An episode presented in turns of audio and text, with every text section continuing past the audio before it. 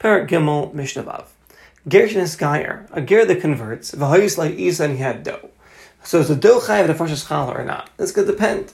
If not, if the dough is made ad shalom is Geyer, if the dough is needed before he converted to Yiddish guy, so patur is exempt from separating challah from the dough. Shabashas chavasa ha'isipatur at the time of its chiyah when it was being needed, it was exempt. Why? It belonged to a guy. Umishin is Geyer, if the dough was needed after he converted, of course, he's chayv to separate challah. It's the time of the chiyav. He's a Jew, so therefore, of course, he's chayv in fashas challah. In Safik, if he's in doubt when it was needed, was it needed before he converted or after he converted? So then chayv is obligated to separate challah because it's a Safik da'iraisa l'chumra. However, you don't have to give it to the Kohen. Aval Kohen, but matana, you don't have to give it as a gift to the Kohen like all challah. Rather, you could sell to him because of the principle Hamutzi Michaver all Varaya. Meaning the Kohen wants to prove that it's his, he's got to bring the proof that I owe it to you. Maybe I owe it to you, maybe I don't owe it to you.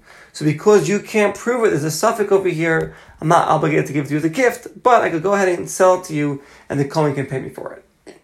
In addition, a Zar, Yisrael, or Levi, anyone that's not a Kohen that eats from this Hafrashas Chala b'shogig by mistake, he's not chayev to add a chomish to the tashim to the payment of the current of the principal, because shekain din hachala, the chala has the same status like truma.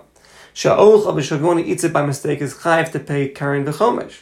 But in this chala, since it was separated misafik, ein chayiv malach chamish, the chomesh would not be applicable.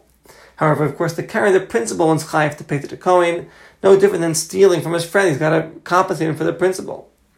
And others explain that the Indian of the karen, the principal is the tash, the payment of the principal is a kapara. It's an atonement and therefore you mafresh tashlum and you separate the principal. It's like the truma or the or the chal, whatever you're giving, you give it out a suffix and you sell it to the kohen. And Bekiva Omer Bekiva says, krima. It all goes after the krima betaner in the oven.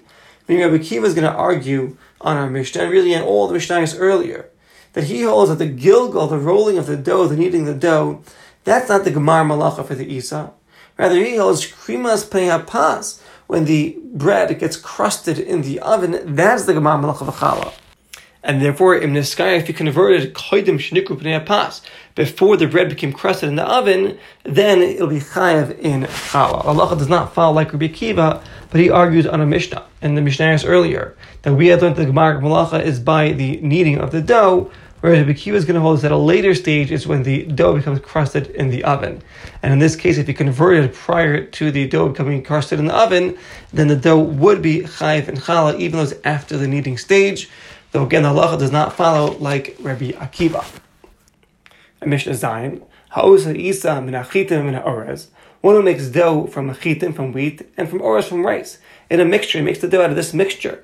The Bartenura speaks out that lav min dagan, who rice is not dagan, it's not one of the five grains. min dagan, if it's not from the five grains, it's exempt from chal, like we've learned earlier. And similarly, if you're trying to use it for dough to make matzah on Pesach, you would not fulfill the mitzvah of matzah on Pesach because it's not one of the five grains. So it says the Mishnah, what happens when you have a mixture? You have a mixture of chitim with orez. So basically it depends. If you could still taste the flavor of the grains, of the wheat, then even, even though there's rice there, it's still chayiv and challah. And if you were to use it as matzah on Pesach, you fulfill your mitzvah of matzah on Pesach. The Bartenura speaks out that as long as you taste the flavor of the wheat, that you're chayav and challah, the the ein bedagan kishir challah. Even though you may not have the required amount in the grains in the wheat to make it chayav and challah, but if you can taste it and accumulatively you have the right amount, then it's chayav and challah, and you could use it for matzah on Pesach.